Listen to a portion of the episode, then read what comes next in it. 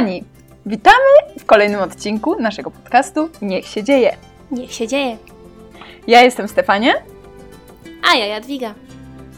i w dzisiejszym odcinku ujawnimy prawdziwe oblicze hiszpańskiej beztroski. Jakie ono jest według naszych doświadczeń. Zapraszamy!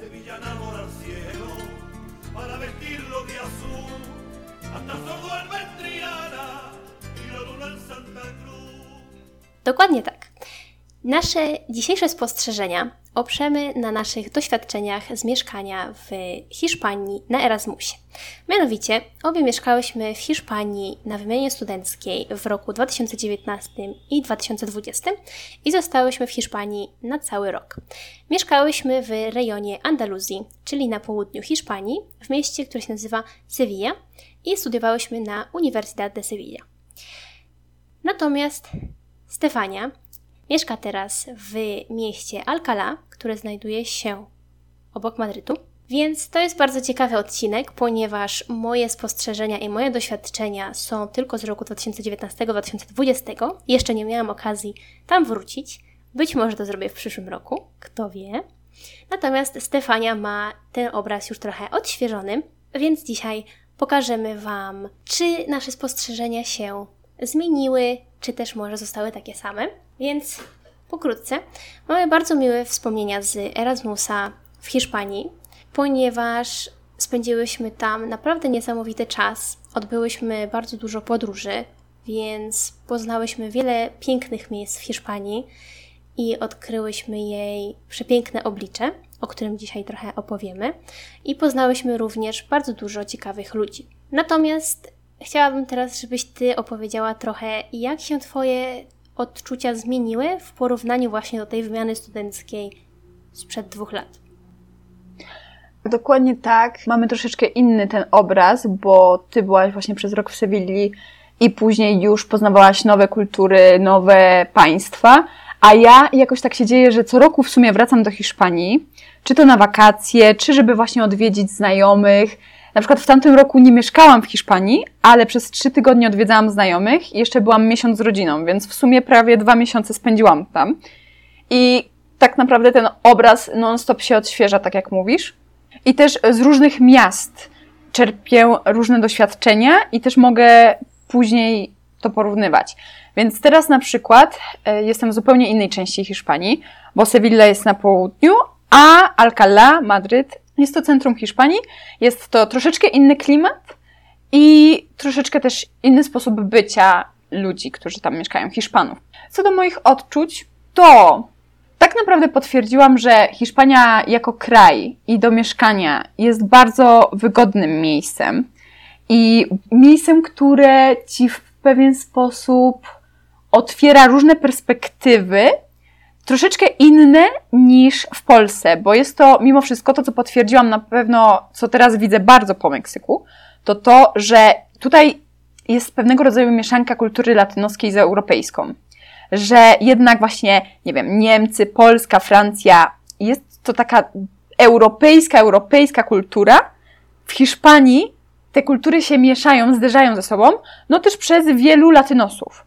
To, co też zauważyłam, powiem Ci, bo właśnie różne narodowości i różne mniejszości narodowe są w Hiszpanii, to to, że w Sewilli było więcej osób, mimo wszystko z Maroko, w sensie też byli latynosi, ale było wiele więcej osób z Maroko i w ogóle z Afryki w Sewilli, niż tutaj w Madrycie. Tutaj w Madrycie jest o wiele więcej latynosów niż w Sewilli było, mimo że tam tak już było ich wielu.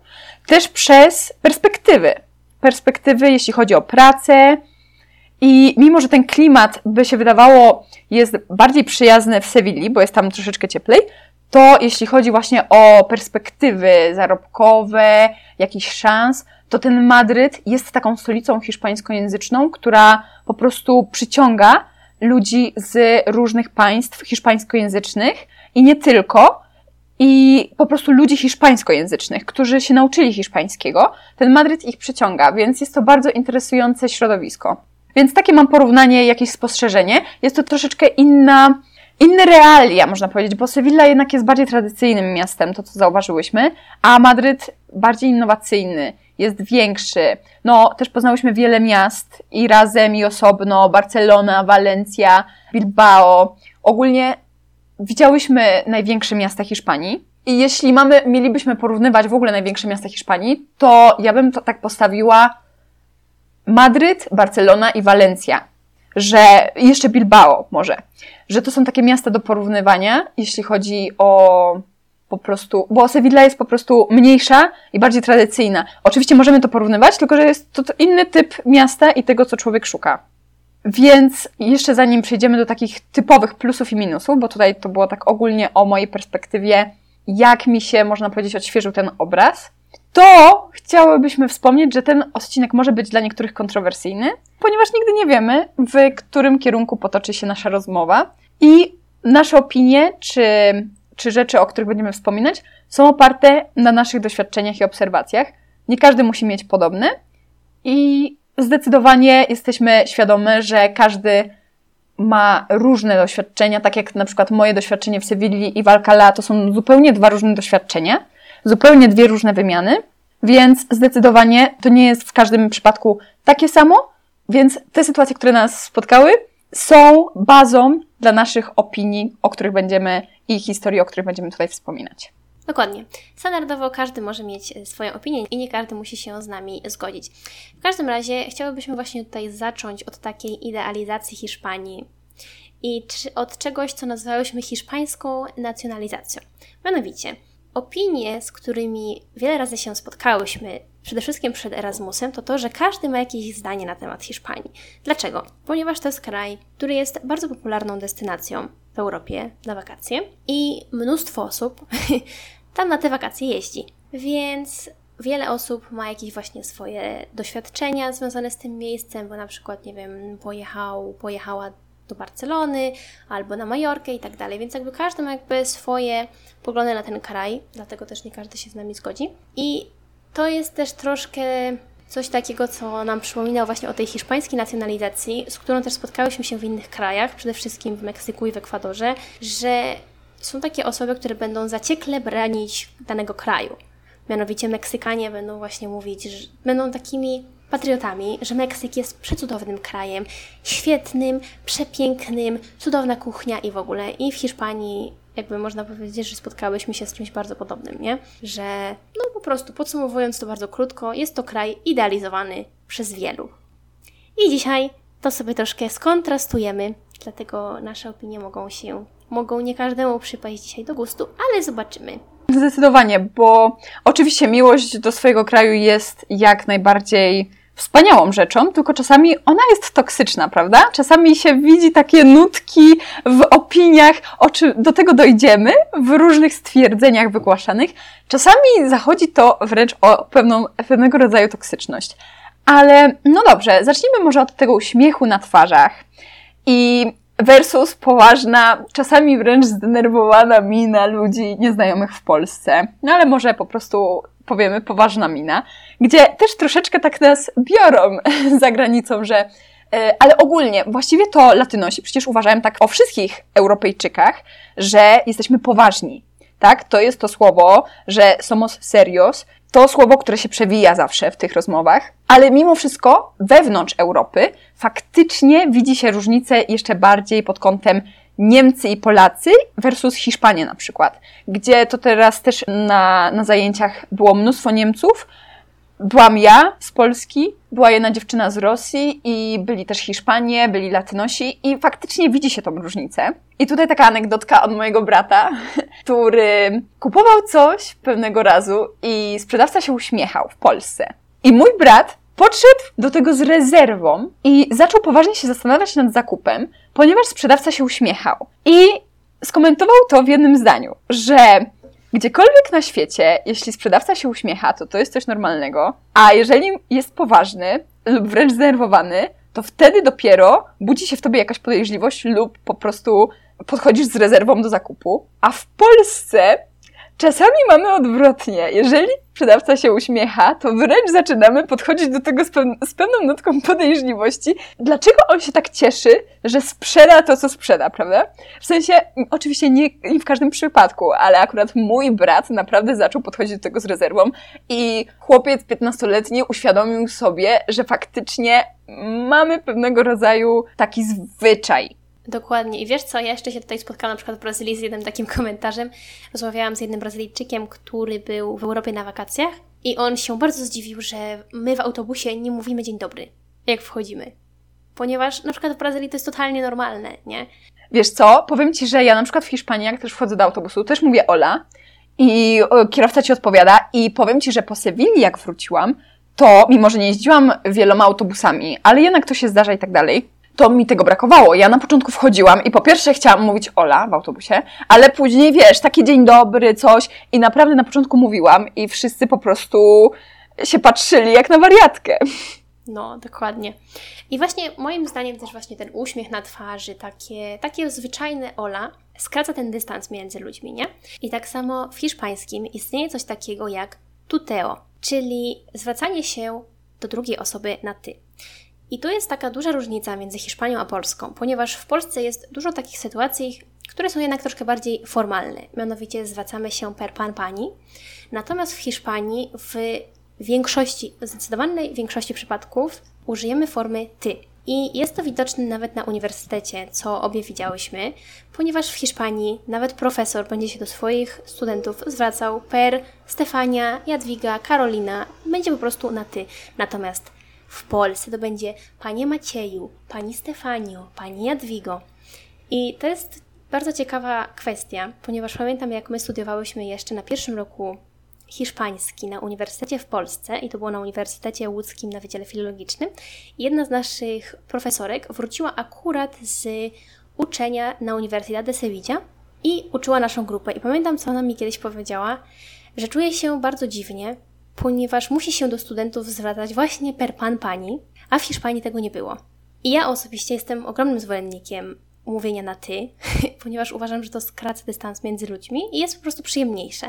I tak samo mamy też te doświadczenia teraz studiując na magisterce. No nie, ty studiujesz teraz na, ma- na teraz ty studiujesz na Uniwersytecie w Alcalá, natomiast ja studiuję na Uniwersytecie z Barcelony i tam nawet mimo, że to są studia online, i my tak naprawdę tych profesorów nigdy nie widzieliśmy na żywo, widzimy ich tylko przez komputer, to oni są zawsze na ty. I ja nawet piszę na przykład, nie wiem, Buenos dias Candy. Tak? Nie, nie piszę Buenos dias profesora Candy albo seniora Candy, tylko po prostu używając imienia, nie? Więc ja osobiście jestem ogromnym zwolennikiem tego, bo to najzwyczajniej w świecie skraca dystans między ludźmi. Tak, zdecydowanie. A też moje zajęcia na przykład są stacjonarne i wyobraź sobie, że zdarzała się taka sytuacja, jak jest po pierwsze wielu międzynarodowych nauczycieli, wielu międzynarodowych wykładowców, czy z Wielkiej Brytanii, z Włoch i to też są osoby, które mają doświadczenia z wielu, wielu krajów. Na przykład moja profesorka z Wielkiej Brytanii, ona mieszkała w Kolumbii, mieszkała w Dubaju, pracowała dla różnych firm, to na pewno wspomniała, a ja podejrzewam, że jeszcze więcej ich było, tylko po prostu nie afiszują się z tym tak zbytnio. Mój profesor z Włoch z kolei miał bardzo amerykański akcent, niczym native i to też było widać, że po prostu pracował z wieloma firmami, zresztą on nam dawał różne przykłady ze swojego, ze swojej pracy profesjonalnej, jak na przykład kiedyś tam rozmawiał z jakimś klientem, jak rozwiązał pewien problem czy wyzwanie. To było niesamowite. A na sam koniec w ogóle ten Włoch zabrał nas do baru po egzaminie. Jak kończyliśmy egzamin, to wyświetlił slajd, że on wie, że to było wyczerpujące, że na pewno jesteśmy zmęczeni, musimy się odprężyć i na jego rachunek mamy pójść do baru naprzeciwko wydziału i tam się wszyscy spotkaliśmy, spędziliśmy bardzo miło wieczór. Pod koniec wydał bodajże, no tam około 300 euro na te wszystkie sangrie, tapas i tak dalej, które nam postawił. Więc to jest taki przykład tej skróconej relacji między profesorem a, a studentem. A pamiętasz o swojej Jolancie, która studiowała na MIT? Inna profesorka z Sewilli, która uczyła mnie angielskiego I ona, ona pracowała na MIT w Stanach Zjednoczonych. Ona pracowała najpierw w Wielkiej Brytanii, a później w Stanach i wykładała na MIT, czyli Massachusetts Institute of Technology, co jest bardzo prestiżową uczelnią w Stanach. I też miała bardzo ciekawe spostrzeżenia i insighty, jeśli chodzi po prostu o pracę profesjonalną za granicą. Również administracja cechuje się przychylnym podejściem do studenta, jeśli chodzi właśnie o wybór przedmiotów, o deadline'y, to wszystko jest dosyć ruchome, bym powiedziała.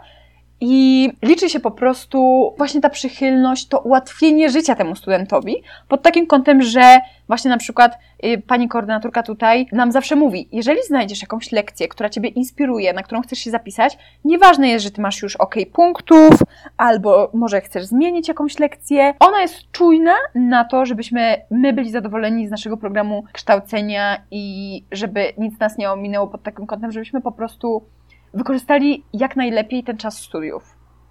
Dokładnie tak.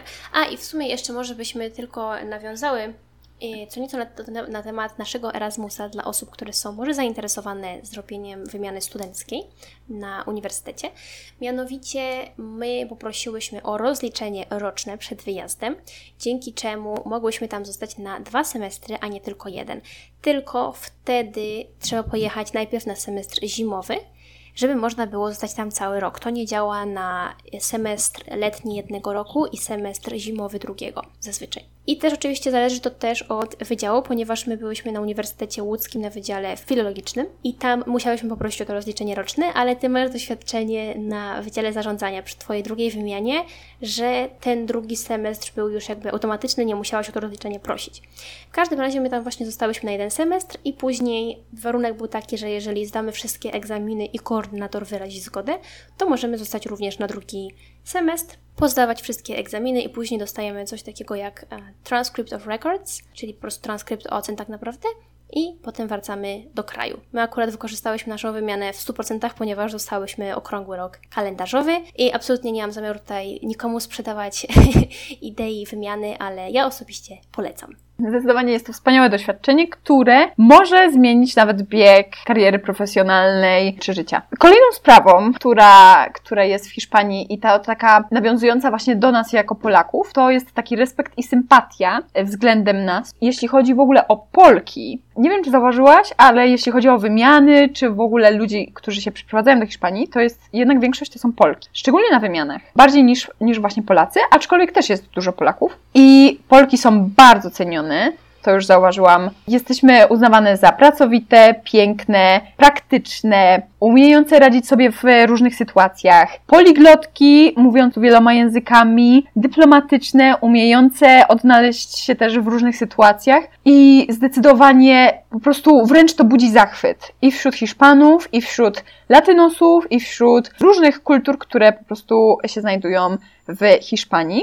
Jednak mm, takie podejście u Hiszpanów nie występuje względem Latynos. I to jest coś, z czego zdałam sobie sprawę dosyć niedawno, zaprzyjaźniając się bardziej z Hiszpanami, szczególnie z dwoma Hiszpankami. I tutaj idzie taka anegdotka. Poszliśmy po lekcji z jedną Hiszpanką i to był jeden chłopak z Chile i jeden chłopak z Kolumbii, czyli dwóch latynosów, ja i Hiszpanka. No jakiś tapas. Siedzieliśmy i dyskutowaliśmy na różne tematy i to dosyć takie głębokie. I w ciągu tej dyskusji pojawiły się zdania wśród Hiszpanki, ponieważ w pewnym momencie ona przyjęła całą rozmowę, wręcz to był jeden wielki monolog, skierowany właściwie do latynosów, do tych latynosów, co tam byli. Pojawiły się zdania typu, to są fakty, że latynos nigdy nie będzie dyrektorem w hiszpańskiej firmie, moje szanse są o wiele większe. I ona powtarzała kilka razy: Ja nie jestem rasistką, ale to jest to, co mówią ludzie, to jest to, co słyszałam od osób, na przykład z jakichś socjalnych e, organizacji, że jak wysyłają listę osób do, do jakiejś organizacji do zatrudnienia, listę osób bezrobotnych i na przykład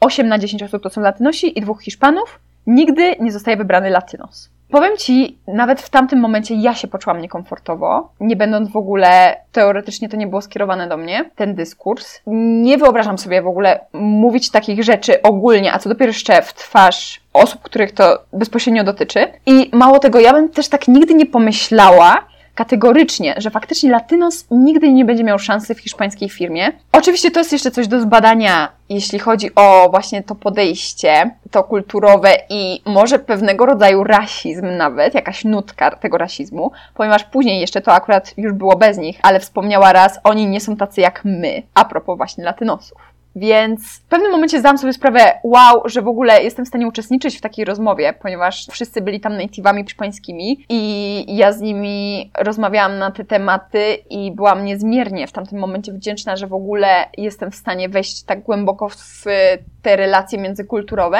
I chciałam po prostu przedstawić taką, taką wizję tego, że jeśli chodzi o nas, Polaków, to jesteśmy traktowani tam z dużym szacunkiem, ale jednak istnieje nutka jakiejś dyskryminacji w Hiszpanii, mimo że jest to ogólnie bardzo tolerancyjny kraj, o czym wspomnimy dalej. Był to dla mnie szok, powiem szczerze. Jakby ja uważam, że to jest dosyć kontrowersyjne. Pamiętasz, że ci nagrałam wiadomość głosową? Ja byłam zszokowana i pewnego rodzaju mój światopogląd w jakiś sposób runął, bo ja uważałam Hiszpanów za bardzo otwartych i tolerancyjnych ludzi i już usłyszenie takich opinii nawet od jednej osoby, która podróżowała, która mieszkała za granicą, było dosyć mocne. Tak, dokładnie, zgadzam się z Tobą. Właśnie dlatego też mi się bardzo podoba to, że Ty teraz mieszkasz w Hiszpanii i możesz skontrastować nasze poglądy, które miałyśmy dwa lata temu, ponieważ one były zupełnie inne. Po pierwsze, to była nasza pierwsza wymiana, to było pierwsze mieszkanie za granicą.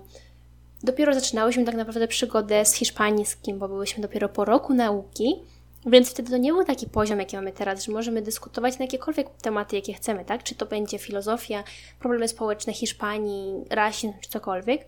Więc teraz masz zupełnie inny pogląd na tę kulturę, nie? I oprócz tego my też na Erasmusie, my się nie przyjaźniłyśmy z Hiszpanami. My miałyśmy zdecydowanie więcej znajomych z Latynoameryki i z tego co mi się wydaje, to każda z nas miała po jednym, czy może po dwóch znajomych z Hiszpanii. Tak więc tego nie było dużo, to była zdecydowana mniejszość. A jeśli chodzi o studentów z wymiany, przecież to i tak jest dużo, bo wielu studentów z wymiany w ogóle się nie zadaje z Hiszpanami, bo jak też od naszych różnych znajomych z różnych źródeł wynika, Hiszpanie są dosyć zamkniętą grupą. Jest ciężko, będąc na Erasmusie. Wręcz mam dwie historie też osób, jedna dziewczyna z Grecji i jedna z Kolumbii, które pracują już, mieszkają w Hiszpanii od dwóch, trzech lat i nadal to nie jest tak, że w środowisku pracy mają jakąś grupkę hiszpańskich znajomych. Zadają się również z obcokrajowcami. To potwierdzają wszyscy, których znamy i z naszych doświadczeń tak wynika, że Hiszpanie są zamkniętą grupą. I trudno jednak się wbić do tej grupy, można powiedzieć, wejść po prostu do tego otoczenia, mimo znajomości hiszpańskiego. I właśnie w tym roku teraz te moje doświadczenia też są o tyle inne i jestem w stanie poznać troszeczkę bardziej tą kulturę, ponieważ w tym roku zaprzyjaźniłam się bardziej z dwoma Hiszpankami, które mnie zapoznały z ich znajomymi, więc mam powiedzmy taki szerszy obraz Hiszpanów, jak to jest za kotuarami, gdzie są wszyscy Hiszpanie i ja. No, dokładnie. To jest bardzo ciekawy insight moim zdaniem, do którego ciężko jest się dostać, wiesz? W sensie o takich rzeczach nie piszą w przewodnikach. I musisz pomieszkać w danym kraju i to właśnie trochę dłużej, żeby dojść do takich wniosków. No i właśnie warto znać język, nie? O czym my często powtarzamy. Zdecydowanie, na przykład moje hiszpańki z mastera ciągle są pełne podziwu do, do mojego poziomu hiszpańskiego. W ogóle mówią swoim rodzicom, pokazują, nie wiem, wiadomości głosowe i tak dalej. Wszyscy ciągle mnie komplementują pod tym kątem. I na przykład w Sewilli nie miałyśmy takiego poziomu, żeby w ogóle budzić to zainteresowanie. Też teraz, wiesz, budzę zainteresowanie tych Hiszpanów, mam pogląd na kulturę latynoską, mam taki poziom hiszpańskiego, że właśnie jak jestem tylko ja z Hiszpanami, to totalnie nie ma różnicy pod takim kątem, że po prostu z nimi rozmawiam jak równy z równym. Czasami się zdarzają jakieś rzeczy typu ktoś powie kole i ja, co to jest kole, a oni colegio. I jakby już sprawa się rozwiązuje, nie? Jakieś właśnie skróty czy, czy innego rodzaju hergi, czyli te żargony, w zależności od środowiska. Tak, dokładnie, to jest taki trochę slang. Poza tym, to jest też coś, co ja na przykład często na moich zajęciach moim w ogóle uczniom mówię, no nie, na, na zajęciach języka, bo czasami moi studenci zadają mi jakieś pytania o jakieś słówko, którego ja nie znam. I autentycznie muszę użyć słownika, ja nie będę się z tym ukrywać, ponieważ język jest tak szeroki, że nie da się go poznać w całości. Poza tym każda osoba jest inna i każda osoba będzie też potrzebowała trochę innego słownictwa, bo na przykład się inaczej wyraża po polsku, więc moja maniera mówienia po polsku jest inna niż Twoja i jest inna niż innego Polaka, więc będziemy potrzebować innych słów po hiszpańsku. Poza tym, w zależności od tego, gdzie będziemy mieszkać i co będziemy robić, będziemy też potrzebować innego słownictwa. Każda osoba, na przykład, nie wiem, student, który wyjeżdża na wymianę, będzie potrzebować innego słownictwa niż osoba, która jedzie do Hiszpanii na przykład pracować, nie? Czy chociażby właśnie to, co powiedziałaś, kole, colegio. Oni zdają toż to słowo, ponieważ się wychowali tam. Więc to jest dla nich normalne. My nie uczyłyśmy się w szkole podstawowej w Hiszpanii. To jest tak samo jak, nie wiem, słowo kolumpio, które oznacza huśtawkę. No przecież my nie znamy takiego słówka od samego początku, nie? Więc takie słówka też właśnie wychodzą, jakieś wyrażenia i to jest całkowicie normalne, nie?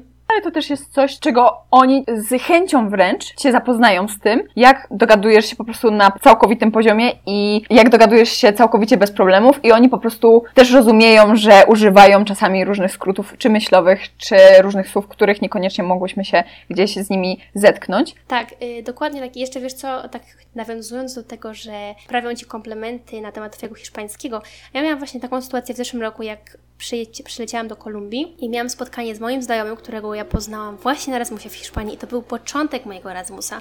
I on powiedział, w ogóle twój poziom hiszpańskiego w tej chwili to jest niebo a ziemia, jak ty mówiłaś w Hiszpanii. Tak, totalnie, wiesz co? To ja tak miałam właśnie z Bruno, też Hiszpanem, który słyszał mnie po roku od Sewilli, po roku wyjazdu od Sewilli i też powiedział, że niesamowicie ten mój poziom się zmienił, że w ogóle mówię zupełnie inna fluidez, wiesz, jeśli chodzi o płynność, jeśli chodzi o, o słownictwo, więc to ewoluuje i oni to słyszą. I to też jest jednym z powodów, dlaczego w czasie Sewilli nie miałyśmy tylu tych znajomych hiszpańskich, no bo po prostu prawdopodobnie to wymagało zbyt wiele pracy, żeby z nami rozmawiać, no wiesz o co chodzi, jakby jeśli chodzi o całą dynamikę relacji. Ale to pokazuje, że Hiszpanie są ogólnie bardzo mili i serdeczni, jeśli ogólnie mówimy o narodzie. I są wspaniali niektórzy ludzie, wspaniali. Na przykład mój kolega Javier, który, on to w ogóle jest inny level, inny poziom. On miał trzy etaty pracy, żeby kupić dom dla bezdomnych i powiedział, że przynajmniej dwie lub trzy osoby mniej będą mieszkały na ulicy i dla niego to już było warte całego poświęcenia, które, które on w to włożył. Napisał książkę, żeby zebrać więcej pieniędzy. Miał te trzy etaty i udało mu się. To był jego cel na 2022 rok i to osiągnął. No, pracował nad nim wcześniej, wiadomo, jak ja go poznałam w 21, to już był w to zaangażowany, a w 22 faktycznie kupił to mieszkanie i wyjechał do Angolii, żeby uczyć etyki i związanych z tym, takich nauk społecznych, można powiedzieć, związanych z nauk z etyką. Więc teraz powiedzmy coś o tym problemie społecznym, czyli bezdomność w Hiszpanii, bo w Sewilli się widziało wielu bezdomnych na ulicach. Ostatnio szłam Gran Villą i widziałam dwie osoby w śpiworze z tymi pogodami, co teraz są, czyli około 5-10 stopni w nocy, w zależności od tygodnia. I wiesz, w Sewilli było cieplej, a tutaj faktycznie też są osoby na ulicach, które po prostu zasypiają przy tłumie ludzi, dziki tłum ludzi idący Gran Villą i dwie osoby w śpiworach na boku, więc może trochę statystyk. Jeżeli chodzi o statystyki, to w Hiszpanii na rok 2022 jest ich 28 500 na nieco ponad 47 milionów ludzi ogólnie w Hiszpanii, natomiast w Polsce około 30 tysięcy bezdomnych na prawie 38 milionów ludzi. Więc właśnie widzi się ich na ulicach, ale też będzie to zależało od regionu. Dlaczego? To jest coś, czego dowiedziałam się w tym roku, jak mieszkałam w Stanach i to mnie bardzo uderzyło. Mianowicie wszystko zależy od klimatu. Jakby to są takie rzeczy, których czasami nie widzi się w Polsce, więc o tym się nie myśli. Jest to logiczne, ale jak nie masz styczności z danym tematem, to o tym nie myślisz. Ponieważ w regionach, które są najzwyczajniej w świecie cieplejsze, bezdomni mają większe szanse na przeżycie. I to jest strasznie smutne zdanie. Jak ja to usłyszałam w tym roku po raz pierwszy, to się przeraziłam. Osoby, które nie mają domu i mieszkają w Nowym Jorku, przenoszą się do Kalifornii, ponieważ w Kalifornii jest najzwyczajniej w świecie cieplej, temperatury są wyższe, więc no najzwyczajniej w świecie mówiąc, mają większe szanse na przeżycie. I tak samo jest właśnie w Hiszpanii. Jeżeli byśmy na przykład zanalizowały sobie taki wykres, który mam właśnie przed sobą, to największy odsetek w ogóle bezdomnych jest w Ceucie, a następnie jest País Vasco, Navarra i Cantabria, czyli to są regiony, które są na północy Hiszpanii w których temperatury są mniejsze niż na przykład na południu w Andaluzji. Na przykład Andaluzja jest akurat na środku tego wykresu, natomiast najmniej bezdomnych znajdziemy na przykład w Comunidad de Valencia albo Katalunia. Więc to tak, jeżeli chodzi o statystyki. Wiesz co, powiem Ci, że Bilbao nie zawsze jest najzimniejszym, o, ogólnie północ faktycznie jest troszeczkę zimniejsza, ale na przykład w tym momencie w Bilbao temperatury to około 16-20 stopni, a tutaj w Madrycie 10-14, więc nie zawsze to Bilbao faktycznie, jeśli chodzi o północ, jest najzimniejsze. Też w sumie z tym łączą się osoby proszące o jałmużnę. I pamiętam, że dla mnie szokiem było, kiedy pierwszy raz zetknęłam się z osobami proszącymi o jałmużnę podchodzącymi do Twojego stolika na zewnątrz, gdy jesteś w kawiarni lub restauracji. I są albo osoby takie, albo osoby z takim wręcz kartonem z napisem, albo takim ala małym banerem, że prosi tutaj o, jakiś datek. I podchodzą do każdego stolika i stoją czasami przy tym stoliku. Wiesz, jesteśmy takim pokoleniem, że są osoby, które po prostu nie mają gotówki przy sobie. I to żadna wymówka, po prostu nie masz gotówki. Albo dosłownie masz 20 centów w gotówce. Albo 20 euro. Wiesz, jakieś albo wielkie banknoty, albo nic. I te osoby mimo wszystko podchodzą i stoją przy tych stolikach. Są też osoby, które są bardziej kreatywne i to pamiętam, tego pana uwielbiałam i kupiłam od niego tam ze dwa razy właśnie takie popielniczki. On z puszek Coca-Cola, Sprite i tak dalej robił popielniczki, że ciął te puszki, podkładka tej puszki była po prostu podkładką popielniczki, a ścianki tej popielniczki to były zrolowane ścianki puszki i to dawało efekt takiego kolorowego kwiatka. To mi się niesamowicie podobało i mało tego, marketing tego człowieka. Po prostu on podchodził i robił przedstawienie, że tutaj najlepsze popielniczki, w ogóle jakie kolorowe, niesamowite to było. Moja babcia uwielbia takie rzeczy pod kątem właśnie wspieranie lokalnej ludności i jakichś takich rękodzieł. I właśnie bardzo lubię, jak ktoś ma taką, wiesz, energię w sobie i zapał, żeby właśnie zrobić coś takiego kreatywnego. To było niesamowicie kreatywne. Jeszcze fakt. I on też podchodził do stolików. Ale wiesz, to było w ogóle wow. Ja byłam o miała. Pierwszy raz zobaczyłam tak kreatywne podejście do, no może nie, że do końca jałmużny, ale wiesz, to było takie, ale mały biznes. I powiem Ci, ja mu wtedy dałam 5 euro, żeby za tą jedną popielniczkę i on w ogóle zobaczył to 5 euro i mi dodał drugą. ja wręcz jakby chciałam docenić ten jego wysiłek i najwidoczniej widocznie dla niego to było po prostu dużo jak na datek. Widziałam jego minę. Niesamowity to był człowiek. Ale faktycznie zdarza się to i te osoby tak po prostu proszące wprowadzają taką energię takiej ciężkości, nie wiem czy zauważyłaś, że przychodzą z taką miną, z takim banerem, proszę, tu mam 10 dzieci do wykarmienia i robi ci się przykro. Na serio czasami nie jesteś w stanie pomóc, a zresztą gdybyś miała pomagać wszystkim tym ludziom, to no nie jesteś w stanie. Niestety. No właśnie to jest taka smutna rzeczywistość, którą też widziałyśmy często w Latynoameryce, no nie? Właśnie bezdomni na ulicach. Najgorsze jest to, jeżeli ten problem jest na tyle długotrwały, że lokalsi, że mieszkańcy się w końcu do tego przyzwyczajają i zaczynają takie osoby ignorować. I to jest chyba najsmutniejsze. Ale przechodząc do następnego punktu, który jest troszkę bardziej pozytywny, czyli klimat i temperatury, czyli coś, co wiele ludzi bardzo lubi właśnie w Hiszpanii, to porównanie między Hiszpanią a Polską, ponieważ w Polsce, przepraszam, ale jaką mamy teraz pogodę? Zaspy, śnieg na 15-18 cm, temperatury minus 15, minus 20, nie? Natomiast w Hiszpanii ogólnie ujemnych temperatur nie ma. Ty mówiłaś, że w tej chwili jest jakieś 10-14 stopni, nie? Tak, tak. No, więc po prostu porównanie temperatur, które jest to wbrew pozorom bardzo ważnym tematem, klimat. Tak, bo wiesz co, jednak te ujemne temperatury wpływają na człowieka pod takim kątem, że jak już jest troszeczkę bardziej na plusie, to zupełnie inne jest jakieś takie wrażenie pogody i samopoczucia. No zależy też kto jak lubi zimno, ale faktycznie dla mnie jest to wielka różnica. I to by było na tyle, jeśli chodzi o pogodę, o ten plus, który jest również bardzo względny. Na kolejną dawkę plusów i minusów prawdziwego hiszpańskiego oblicza zapraszamy do drugiej części tego odcinka oraz na zapowiedź kolejnego odcinka. Do usłyszenia!